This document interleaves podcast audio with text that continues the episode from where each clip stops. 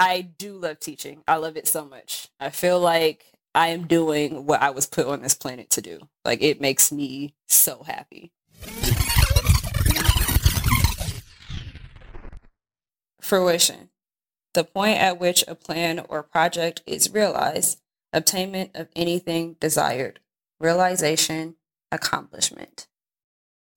My name is Danielle Washington. People usually call me Danni. I am 28 years old. I am originally from Milwaukee, Wisconsin, and I'm currently living in Santiago de Querétaro, Mexico, and I am in English as a second language teacher. Being creative is just being presented with some material, putting your own flair on it, just making it your own. Oh, that's a good question. I probably call it like bilingual dreams or something like that. My life exists in two languages right now. Um, half the time I speak English, half the time I speak Spanish. And I'm kind of in a place that I never really thought I would get to. It's always something that I wanted to do. So seeing it actually happen is kind of like a little sobering sometimes. The hardest lesson I have learned so far is just not to take things too personally. Eh, we've all got things going on in our lives. We've all got our own challenges, our own biases.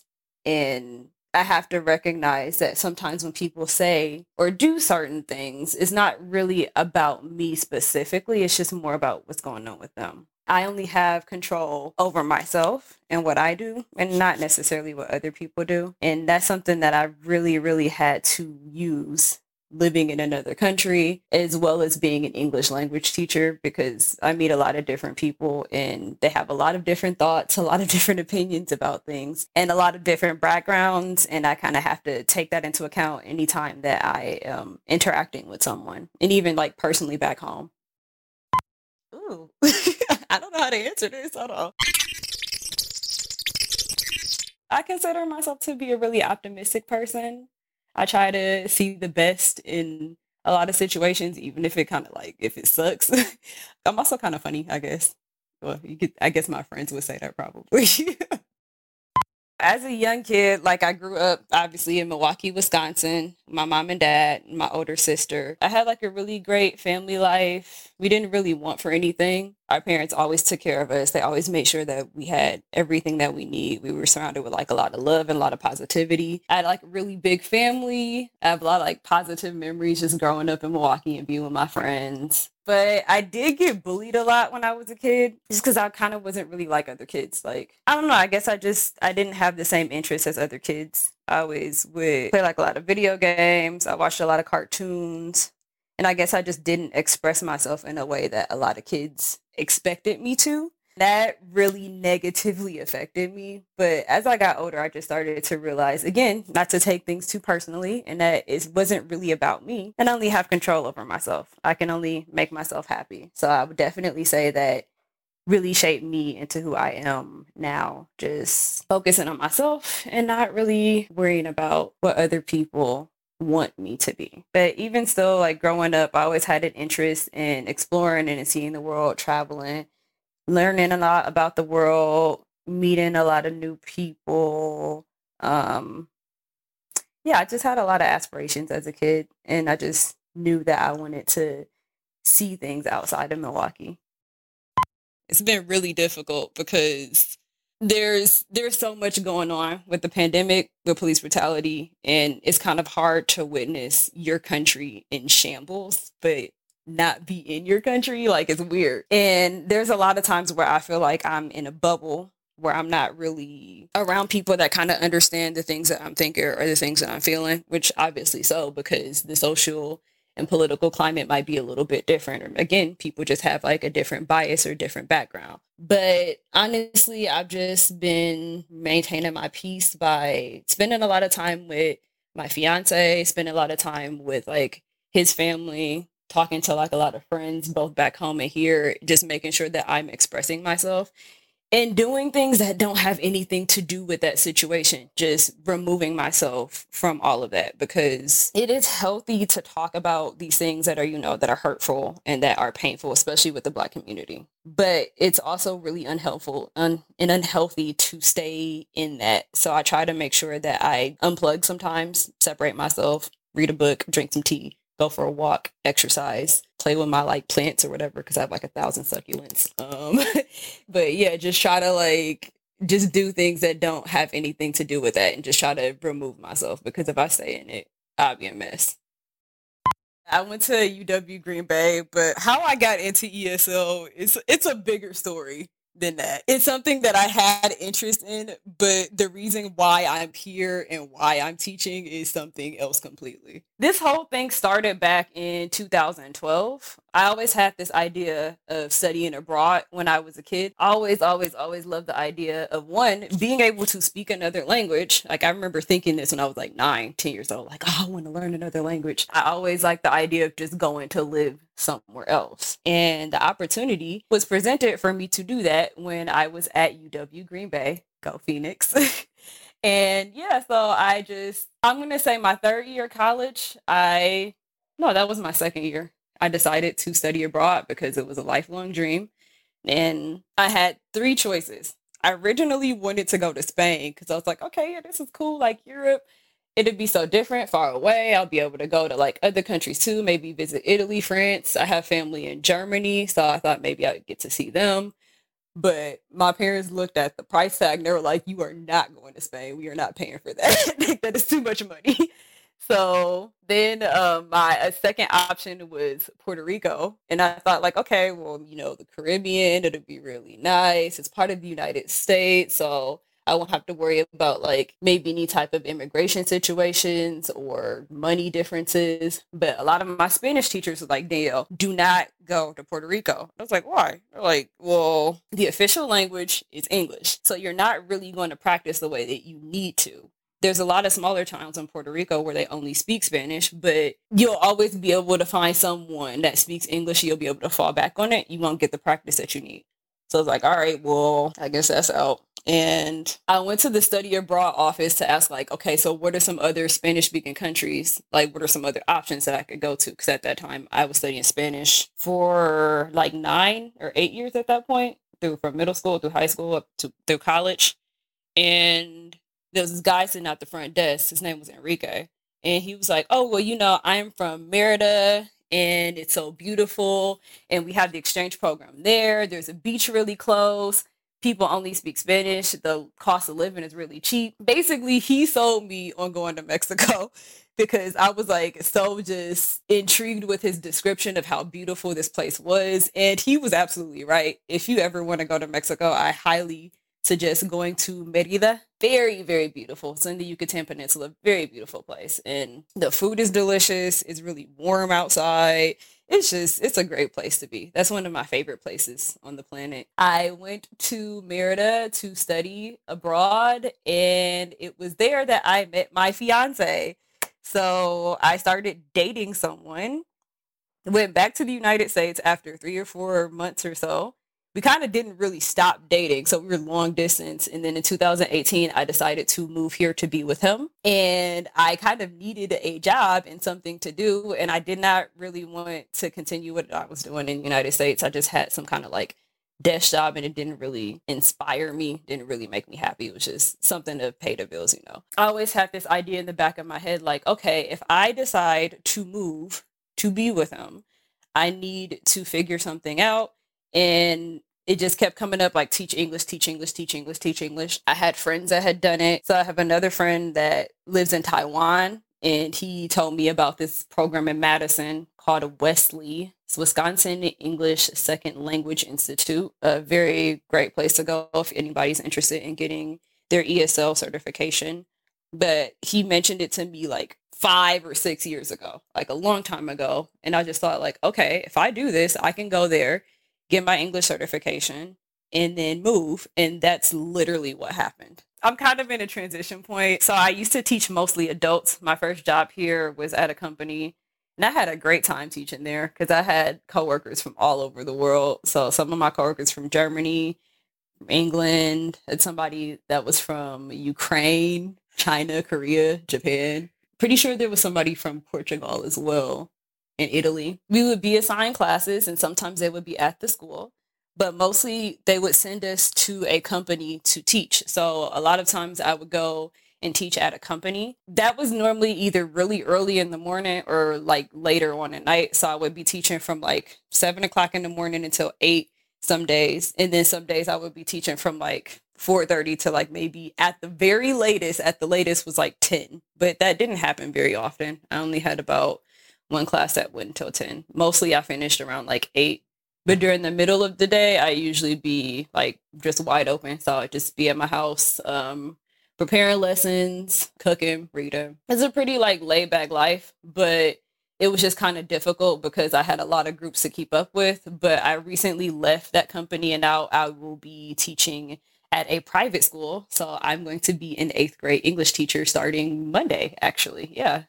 so it'll be a big change, but I do love teaching. I love it so much. I feel like I am doing what I was put on this planet to do. Like it makes me so happy it's really interesting to see how different the government has handled the situation here because we had like the quarantine start around March. Basically, they closed the schools and non-essential businesses and if you went out, you had to be wearing a mask. You don't really see like Mexicans complaining about wearing masks because that's something that they typically do whenever they're sick. So, anytime somebody gets a cold or the flu or like any type of respiratory infection because it's really common to get like infections as opposed to like a virus here they always wear a mask just to protect other people. So when it came time to wear masks for quarantine, it was just like, all right, cool. Well, I guess this is what we got to do.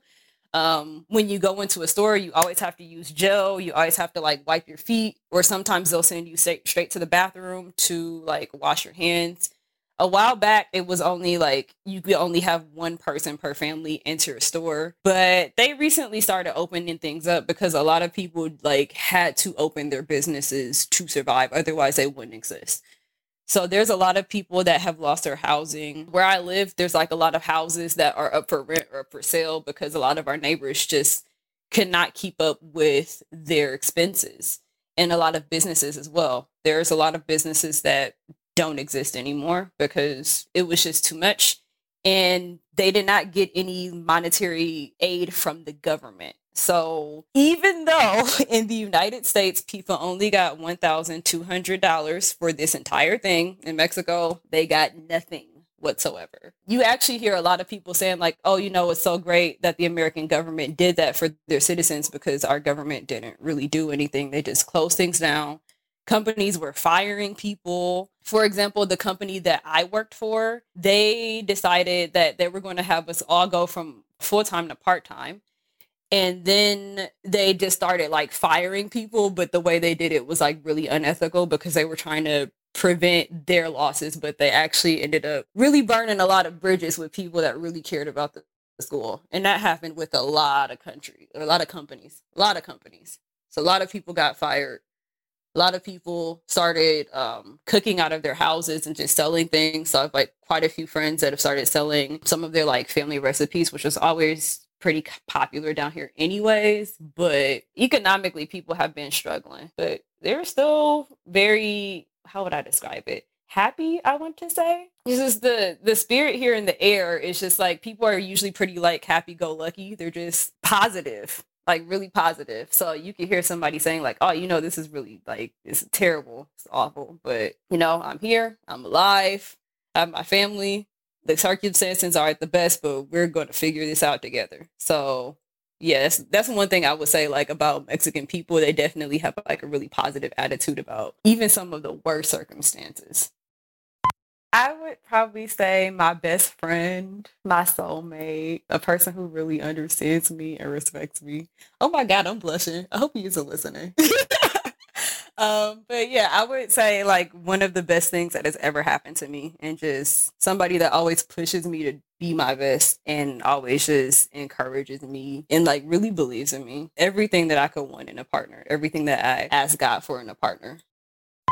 Yeah, I would say the best advice that I've gotten is that it, like I said, it isn't always about you. It's not always about you. And not to take things too personally. When I was a kid, I took like everything personally. Everything something like somebody said or did or everything that happened. And that didn't really stop until I was like 20 years old and I started seeing like a therapist. And even my what therapist would say, like, you gotta stop taking things so seriously and stop taking other people's crap as yours because it's not yours to own it's not yours to take responsibility for. You can only be responsible for yourself. And again, even as a teacher, I constantly have to remind myself of that because I may have a student that like is so smart and that is so capable, but does not apply himself. And it's just like, you cannot be responsible for that person. You're giving them all the tools that they need to succeed, but like they have to put the work in themselves. And it's not for you to beg them to do it and that's even in like interpersonal relationships as well.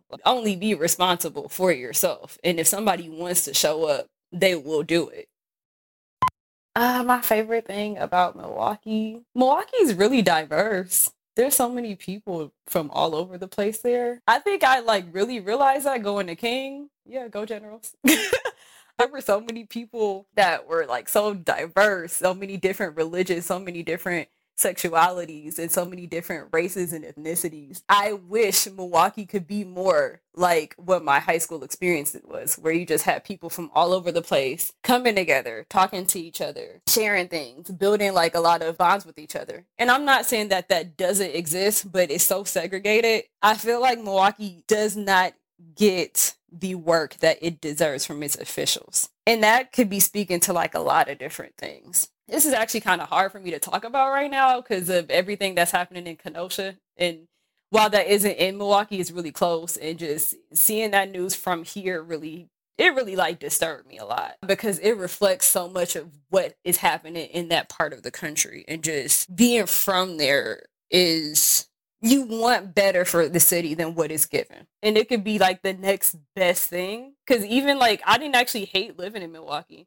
I think that if I had not moved, I wouldn't have like disliked living there per se. I, I probably would have ended up leaving eventually, but if my fiance was like, yeah, okay, you know, if you want to move back to Milwaukee, okay, let's go. I probably do it. I probably go stay there. I probably leave after a couple years because, like I said, I just like to move around a little bit. But I didn't hate Milwaukee. I just kind of feel like there are more opportunities outside of Milwaukee, and it pains me to say that because Milwaukee could be so much more than what it is.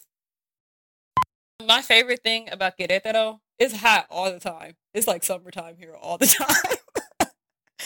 so I never really have to worry about driving in the wintertime. I never really have to deal with the cold. Although I do miss like cold Christmases. Um, I love the weather.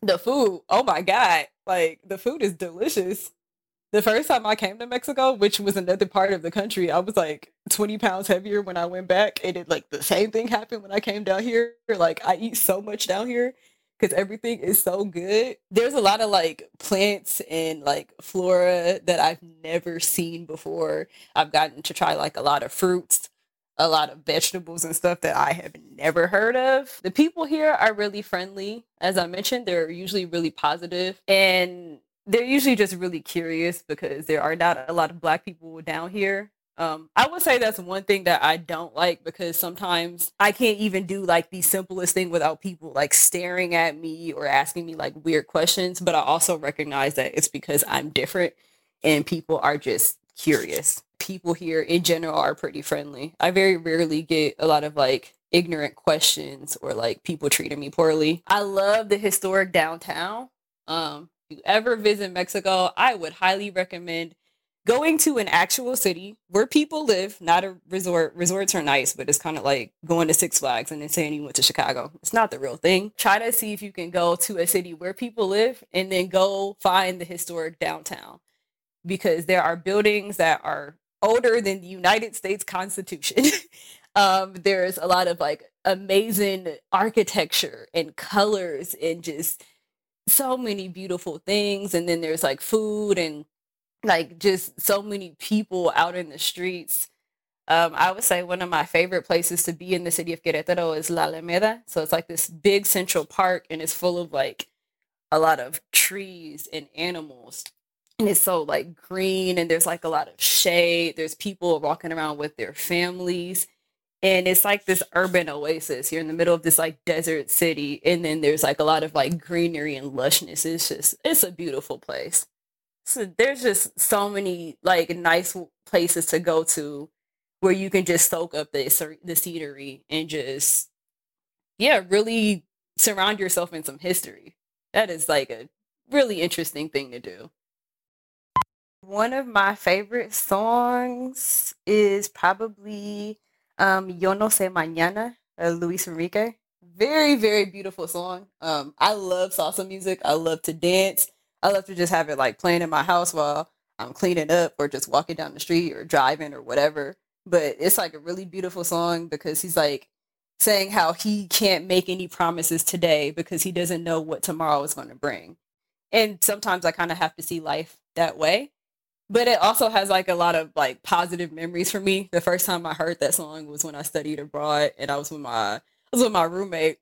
He was from Brazil and like we went to a karaoke bar and that was like one of my first nights out and somebody sang this song and everybody got up and started dancing and it was so fun and this reminds me a lot of my like relationship with Spanish, my relationship with my fiance. Because for a long time, it was like, I mean, we can't make no promises. We were just two people that like really liked each other, and we're like, okay, we just go see where this goes and what happens. And now we live together, and we are hopefully going to get married next year. Hopefully, depending on how all of this is going to play out, because the pandemic has definitely put a halt on things but yeah, it's just a like a positive song. It just brings back like a lot of good memories. I even have like positive memories of this song in Milwaukee, like going to like a salsa dance club and dancing to the song. Whenever I hear it, it just makes me want to dance.